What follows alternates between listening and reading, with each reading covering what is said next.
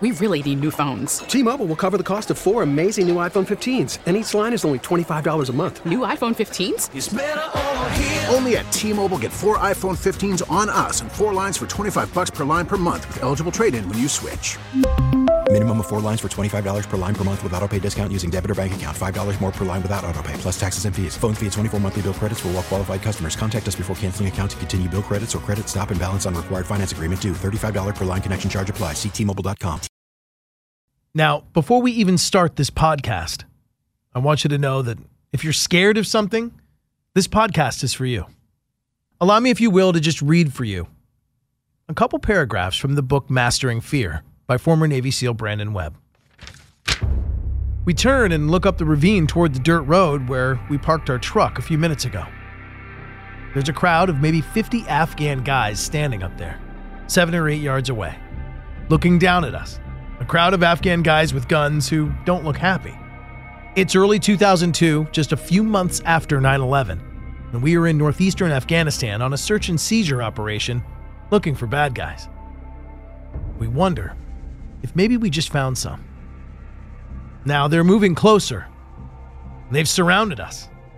A few guys have hung back by our truck, and there's nothing in the sweet wide world stopping them from climbing in and driving it away, leaving us stranded with their armed and very pissed off friends. I feel something shifting inside. Certain blood vessels constrict, others dilate. My palms suddenly feel cool, yet moist with sweat. The tiny hairs on the back of my arms and neck stand at attention. My mouth is dry, my hearing is suddenly more acute. I can practically feel the release and surge of epinephrine as my adrenals fire off their liquid torpedoes. My face doesn't show it, but in my mind, I smile. I know what this is. This is fear, and I'm about to use it. Now, what gets me every time about this story is that they're literally looking up a ravine at these Afghan guys approaching them with guns. And literally, with the strength and the sheer testicular fortitude, they walk at these charging Afghans, yelling and screaming and raising their voice and looking at them with a look in their eye and a stare of intent that says there is no way they are backing down. And all of that was fueled by the absolute fear for their life that churned from their heart and in every ounce of their being. These SEALs were literally afraid for their friggin' lives. But they used that energy. They took that fear and they channeled it into one step in front of another. And I'm going to look at these guys and not back down. They were eventually able to get back into their truck and drive away. And I guarantee when they drove away, they all sat and looked at each other and were like, what the hell just happened? And why are we not dead? And the reason they didn't die that day is because they could, for a moment, master their fear. And we'll share some of the secrets to doing it in the interview you're about to hear next.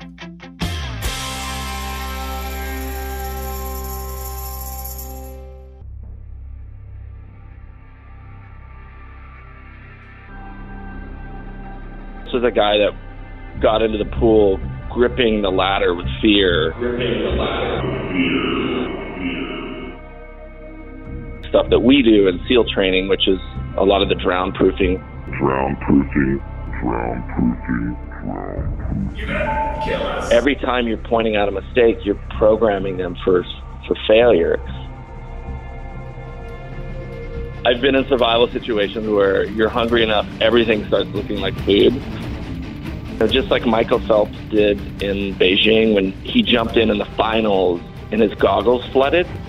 Because you and I both know as parents, you send your kid to school and there's, there's stuff that you, you and I can't control. I, I had a fear of skydiving. I, I lost a, a good friend um, who was larger than life, good at everything he did, and, and he died in this terrible training accident. And I,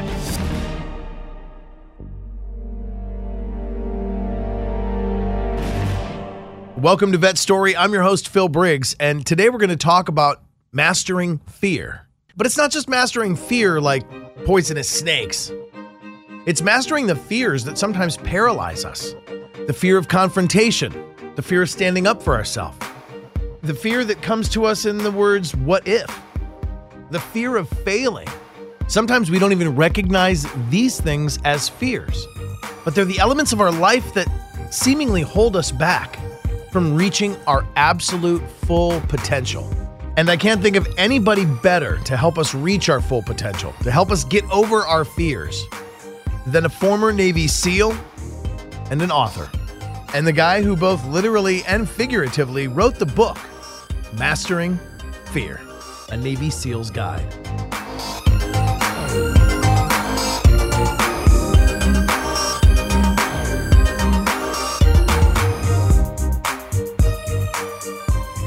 Brandon Webb, veteran SEAL, sniper instructor, author, pilot, dad, founder of sofrep.com, and gives the occasional swim lessons at the Central Park Athletic Club in New York City.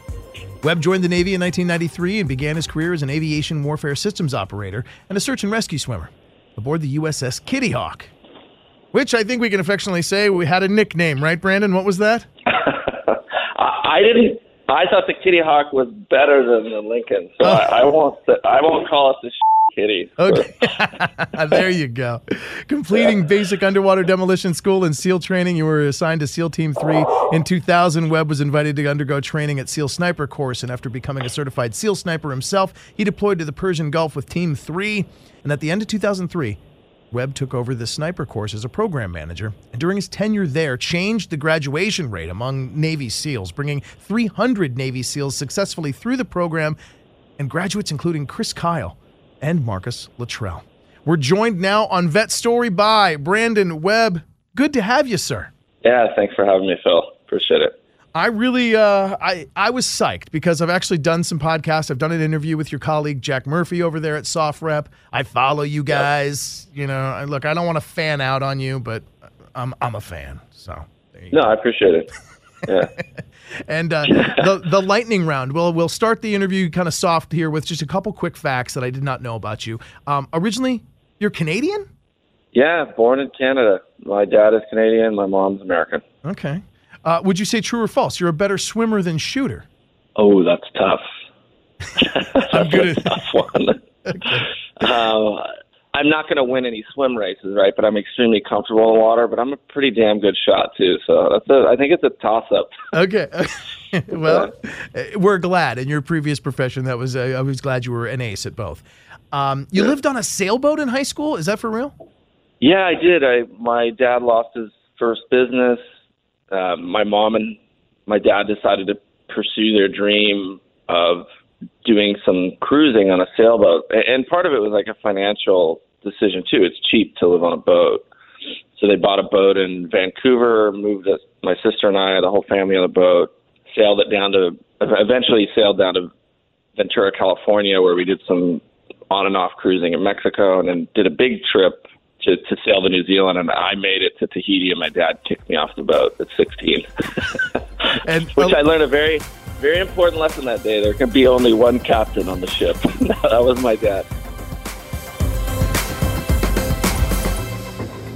Now, I start with some of those fun facts about his life because as we look at this book, Mastering Fear, a Navy SEAL's Guide, it's told in just that way. He weaves in incredible stories from his personal life and his personal experiences, both as a SEAL and, you know, just as, as a guy. But every story has a reason the book opens with just such a story. His friend Kamal had hiked mountains, had walked trails for hundreds of miles, was an Army veteran, had made incredible achievements both personally and professionally in his life. But his fear of water was something he could never get over and would leave him clinging to the side of a pool if he was ever in it. Brandon explained why this was the perfect spot to not only inspire the book, but to start the book. I had moved to the city, um, New York, a few years, uh, and then ended up meeting Kamal through a mutual friend, and him and I became really close friends, and for the last four years, and and I found out that he had this fear of water, and he he told me, a, you know, a few months um, last year, few, at the beginning of last year, a few months, he kept bringing it up, and I said, look I know you want to deal with this. Why don't you just give me a week and I'll teach you how to swim? And he's like, ah, people have tried. I should go to this immersion course in Florida. I'm like, no, just give me a week. Um, and so I took him to the New York Athletic Club Monday through Friday for an hour each morning, and I, I designed a like a mini curriculum for him that created these small steps to get him comfortable in the water, and then I kind of implemented some confidence building stuff that we do in SEAL training, which is a lot of the drown proofing where you you kind of bob up and down, you know, 10, 15 feet, whatever the you know the deep end of the pool is. And so I, you know, Monday this was a guy that got into the pool gripping the ladder with fear, and then pushing off, grabbing the wall as quick as he could, um, terrified of the water. And Friday he, I got him to just jump in, do a cannonball, sink to the bottom of the pool sit there, hold his breath for half a minute, and then pop up. Like it was a, you know, radical difference from Monday to Friday. And he, we were taking the subway back in New York City, and he's like, "Dude, you changed my life. Like you need to write a book about this. He's like no one, no one has been able to do this, and and you helped me overcome my fear of the water." Um, you should share this, you know, what you did with everyone else. So, Mastering Fear is probably my favorite book because of of that reason. I I think it's really going to help a lot of people out. And yeah, I was fortunate enough to have adventurous parents and be put into a lot of you know interesting situations as a young adult and being able to you know overcome my own fears. You know, as a young you know scared 16 year old leaving home in the South Pacific to being a Navy SEAL, going to combat, losing a business after I got out of the military getting a divorce, starting over. Um, you know, so I just try and share my own story and feature some successful friends and, and colleagues I've met throughout the years and share their stories as well and experiences to show people that look we all deal with fear on a daily basis anybody that says they aren't dealing with fear is you know full of it or they're just insane like we live, we all live with it, whether it's career, relationships, um, you know, you name it. We all live with it. Now, let me read to you just a couple excerpts that I love from this book. Mastering fear is not about becoming physically stronger or tougher or macho or more aggressive or more stoic or more pumped up. It's about learning how to identify and change the conversation in your head. And fear is also no illusion, fear is real, and to convince yourself it isn't, you're already dead. So, in your book, you you talk about realizing you're scared of something and you have a fear of something, and you talk about things that you have to do. And if I can put you on the spot here and talk about aware of it, redirect it, and flip it, can you share with me kind of what that means, or? You know, when I sat down to write the book, I didn't realize I was going to learn a lot about fear, like myself. And what I try to do is make come up with a system, which I which I did in the book, and and essentially, you know, I was a master training specialist and wrote curriculum for this for the SEALs and the and the sniper program, and so I realized I had to like, how do I break this down and come up with a, a system? So I I really broke it down into uh, five key points that I saw as, as critical, and that was one decision, like this the part on decision is really making a, a decision that you have recognized that there's some type of fear in your life holding you back, and you've made the decision to to confront it or deal with it, whether that's public speaking, uh, career change, which can be. I've been there myself. After losing my first business, I had to go take a job uh, with a L3 Communications. It was a defense company. Was making very good money, and then had to two years later decide to leave, you know, high six figure income to start my you know my second business. Um, that's a scary thing to do, especially when you have you know at the time I well I still have I had three three kids and an ex wife and all these responsibilities and obligations. So so the decision you know this decision is is important just to recognize the fear. I talk about rehearsal as a second thing. Um, you know, rehearsal I really got from uh, my time in the sniper program when we were modernizing the program and bringing it up to speed after 9/11, we were fortunate enough to bring in some of the top mental management experts in the world. These guys were like Olympic gold medalists, uh, professional coaches in in professional sports, and a, a big part of um, my takeaway from that experience is I met a guy named Lanny Bassham, who's a gold medalist and, and really a pioneer in mental management. And he really worked with us on the importance of visualization, like mental practice, and, and what you mentioned earlier on the show, getting getting that voice out of your head or, or replacing the self talk, like the negative self talk, with positive self talk. So the rehearsal, I, I go deep into you know just the value of if you're afraid of something, how powerful kind of visualizing you know the future or you know visualizing the, the steps it, it takes to kind of make a transition, um, whether it's relationship, career, public speaking. Uh, so there, there's a lot of value in, in rehearsal, and then the final kind of letting go, jumping off point where eventually you've got to you've got to you know I describe it in the book as stepping out the the off the ramp of the airplane because I, I had a fear of skydiving. I, I lost a, a good friend in a training incident uh, months before I was going to go. Uh, I had my billet to go to to uh, we call it free fall school, um, but I had a real. I was dealing with some some you know the voices in your head, right? Because I here's this guy that was that I looked up to, Mike Bearden, um, who was larger than life, good at everything he did, and and he died in this terrible training accident. And I thought, well, if it could happen to Mike, it could, it could happen to me. And I started inventing all these crap in my head um, that I had to that I had to kind of push out. So the the kind of letting go piece is important. You know, the jumping off is is also that that's like you know you, eventually um, you can talk about it all day long, but you have to actually do something. And and that chapter I like because I I I related uh, a story. I remember my dad sitting down with us at dinner one night on the sailboat and he said, "Look, we're going to take this trip to New Zealand.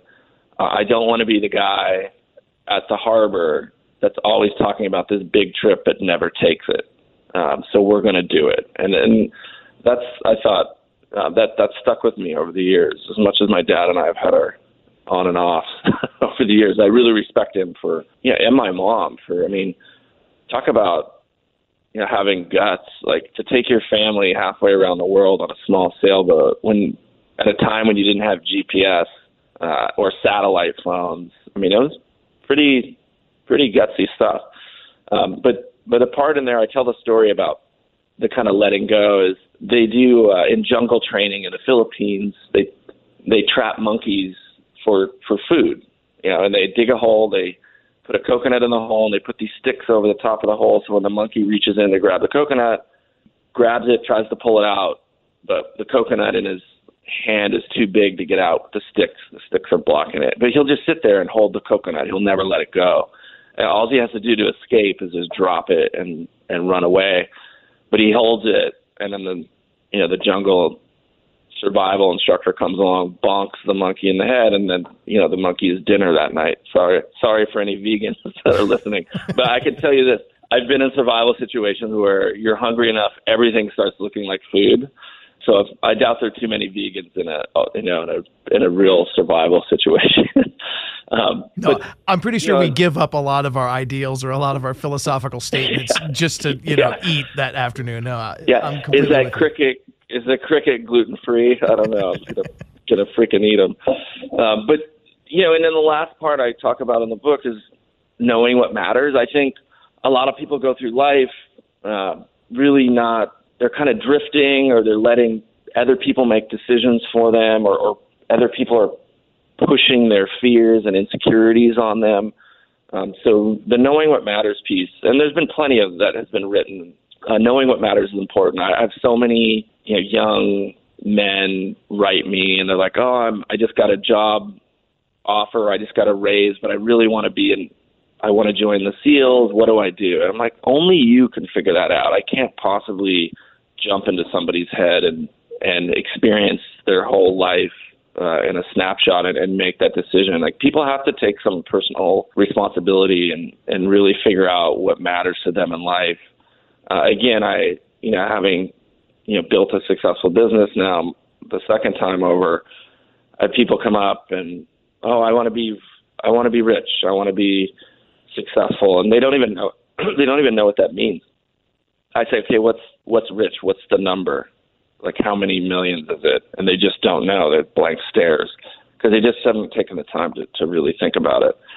Um, but that's you know that's kind of the system I developed, and I I weaved in these personal stories and experiences of myself dealing with fear because I think a lot of people would think, oh, here's a Navy SEAL, those guys are fearless. No, it's not. It's not the case. It's it's how we kind of identify fear, uh, harness that fear, and and we're really good at mitigating risk in the SEAL teams. I, I remember the first time I was transitioning my military skydiving uh, certificate to a civilian skydiving. I was shocked at at least this particular drop zone how lackadaisical they were about you know the skydiving where in the military to do one jump you're going to get checked by two jump masters that are going to check all your gear your altimeter your harnesses your clip points then you're going to get a buddy check right before you jump out when i went to the civilian drop zone this guy looked like he just did a big bong hit. Was like you ready bro? And gave me the thumbs up. I'm like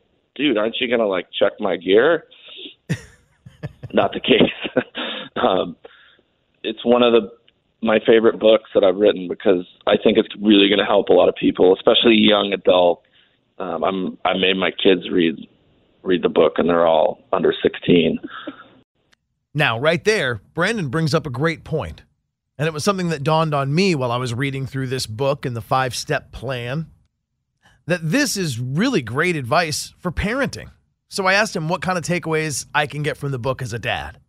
I mean, the biggest takeaway as a parent is how self-talk worked for me when when I was training snipers, teaching these guys how to how to change the way they talk to themselves, and that's as simple as you know these guys would show up and like oh I'm maybe I'm not a good spotter, maybe I'm not the best shooter, and I was like okay you got to stop that the, the way you're talking to yourself, and you have to change the narrative. So it's the self-talk. Um, the other big thing we did was we changed our teaching from a negative teaching style to a positive teaching style where we used to point out all these mistakes that the students were making. We used to yell at them like, "Hey, you're doing this wrong. You're doing what that are you wrong. doing? You can't hit that. What's wrong with you? Yeah, you're right. Yeah, you're you're flinching. Stop flinching." And what we realized after bringing in these, you know, professionals, um, especially this guy Lanny Bassham, who's a close friend of mine today, Lanny said, "Look, stop. You're a beginner doesn't know this stuff. You're so the beginner has this blank slate, and every time you're pointing out a mistake, you're programming them for for failure. He said, just tell them what to do correctly. Focus on that and tell them what to do properly. And, and so I translate that to parenting and, and coaching as kids. I see so many teachers and coaches pointing out these mistakes that kids are are doing, whether it's you know baseball, soccer, uh, whatever sport you want to pick uh, or even in the classroom. And, and in, in a group setting, it's even worse because all of a sudden this kid that didn't have a problem with something is is hearing the coach or the teacher talk about these different mistakes that he didn't even realize were they didn't even exist for him until now that they're mentioned and now they're in his head. And the kid's like you're you're sharing all these problems and mistakes. And and when the best thing to do is to focus on just the positive you know, the, the tell me the correct thing to do. And when you teach the kids how to do this, which I've done to mine at a very early age, it's great to have them come up and be like, "Yeah, Dad, I had." You know, my daughter comes up to me and, you know, people were telling her that she, you know, there's no way. Like, how could she MC her eighth grade end of school uh, event? Like, that's crazy, and it's you know so scary to do that. And she's like, "Yeah, I just realized like that was their own stuff." and and then she went on as an eighth grader to literally write a speech, MC her whole eighth grade like graduation with parents and students and the different performances that that her classmates gave and I was thinking to myself there's I would be scared as hell to do that as an eighth grader Right. back then but it's just great to see you know the effect of the of that it's having on my own kids lives Now, I think what we heard right there was the coolest part about this book. The best thing you can take away is that it's going to make you a better parent. And just when I thought that the parables and the real life story examples might have been done during our interview, he shared with us a couple more. So Lanny, Lanny is a close friend of mine. He he was a gold medalist in '76, I believe, in Montreal. Before that, he won the he won the silver in '72, but he was devastated because he was world champion um, as an Army marksmanship unit guy. Um, he was a uh, world champion in '72. Ever expected to win the gold medal, went to Munich and just crumbled under pressure. And he came back in the '70s, and the philosophy at the time, because he went to all these sports psychologists, is like, "Hey, help me! This happened to me. I lost. I lost my cool. How do I become champion? You know, how do I deal with this stuff?" And at the time, the you know the the practice of most psychologists like, oh, Lanny, we're just gonna I'm gonna make you okay with being number two in the world, and he's like, no, no, no. He's like, that's not that's not gonna help me. So he went out, surveyed all these gold medalists uh, on the Olympic team because he had access to to them, and found out they all all the champions, you know what, and it's a big difference between bronze and gold and silver and gold. And he said they all had these fundamental traits, and they all visualized. They all would put post-its notes, you know, in the mirror, like I'm a champion, I'm the best at this, and they would all rehearse in their head for contingencies. You know, just like Michael Phelps did in Beijing when um, he jumped in in the finals and his goggles flooded, but he had already visualized for that contingency and knew that he had to count his strokes and went on with flooded goggles to win the gold and, and set a new world record. So you know the mumbo jumbo stuff i was right there with you but this stuff works and and the the people at the top of their professions use this stuff. And so lanny developed this uh, system and then applied it to himself and went to win the gold medal. But he just wrote also a great book um, called parenting champions that i would highly suggest you pick up because it really talks about what you can do with your kids um, and how to teach them some skills. Because you and I both know as parents, you send your kid to school, and there's there's a lot of things that are out there in the environment, uh, and there's stuff that you, you and I can't control, but you can you can prepare them to deal with a lot of the the negativity they're going to encounter in the in the real world, which is a real thing. I mean, yeah, you and I both, especially being in media, can can see that amplified on the internet and social media. Oh my gosh, yeah, yeah, yeah, yeah. You can give yourself a phobia, or the world will give you phobias that you never were born with. So, I amen to that. Um, yeah. I just want to end this real quick with the conclusion of this book because it's it was really cool, and I, I, you know, I kind of gave your pilot instructor like a voice inside my head. Like he, he kind of sounds like this. You're pretty close. the way you described his gruff, gravelly voice, and he's like, you know, yeah. this old school pilot teaching you to fly kind of the old school way and and uh, trim the goddamn plane. You know, he's always talking about how you're gonna kill us. Um, yeah, because yeah. you're sitting there, you've actually got the stick and rudder in your hand. You can feel the resistance of the air. You can feel the plane yeah. when it's shaking and everything. It's all stick and rudder. And you conclude the book kind of quoting your pilot instructor friend and says, While love and friendship may be the fuel, fear is your navigator, not your adversary. But your co pilot, its cracked, weathered voice in your ear saying, Please trim the plane before you kill us. Trim the damn plane. Thank you. This is where you hop out, and this is where we are now solo flying this thing. Uh, talk to me about the influence of that pilot guy and kind of where you were going with that whole analogy. So John, John is a close friend of mine still today. Um, that was when I was learning how to fly, and I've always had a passion for aviation. Um, I can tell you today, I, I haven't owned a car in five years, and I have three airplanes. so that's how much of an aviation nut I am. But I I was learning how to fly, and and there comes a time when you're training to fly where instructor kind of surprises you with your first solo. So, um, and I remember John, we were doing landings at Brown Field in San Diego, and he said, "Hey, pull over."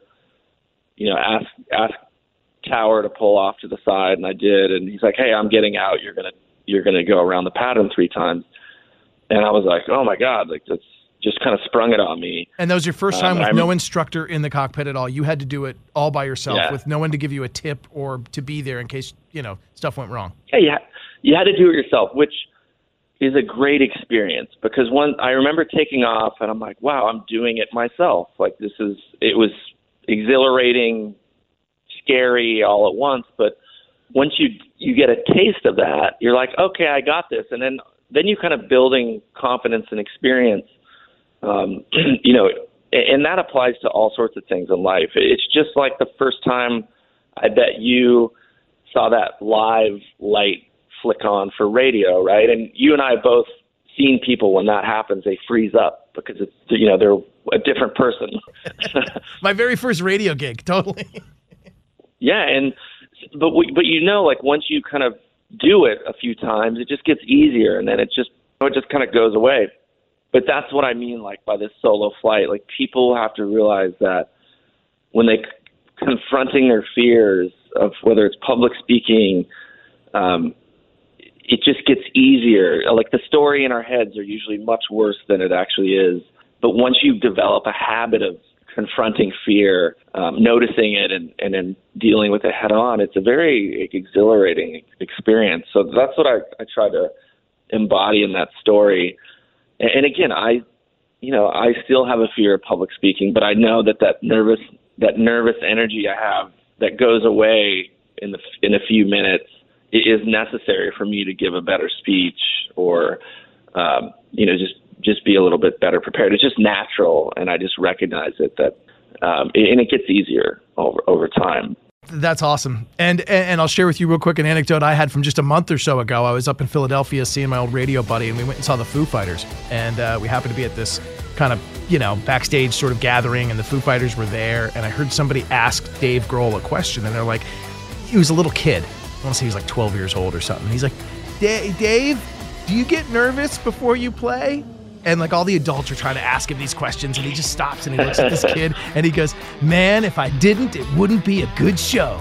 That's rock and roll. Exactly. And he was yeah. talking about how he still gets the nerves. And then all of a sudden, you know, he went on to talk to the adults about the, the butterflies in his stomach. And he's like, It yeah. still happens. He's not so good that he just walks on stage and doesn't fear, you know, laying an egg out there. He says he has to prove to himself every night that he's still a rock yep. star.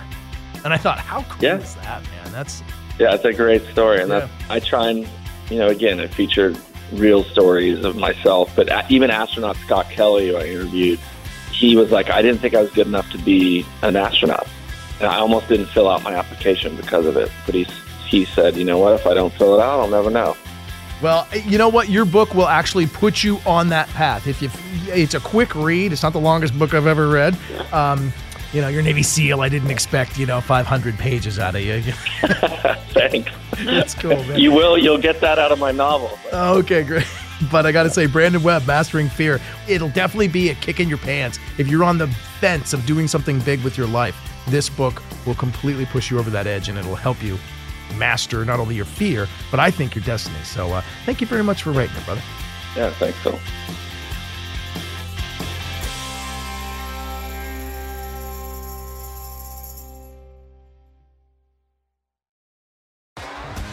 T-Mobile has invested billions to light up America's largest 5G network from big cities to small towns, including right here in yours. And great coverage is just the beginning. Right now, families and small businesses can save up to 20% versus AT&T and Verizon when they switch. Visit your local T-Mobile store today.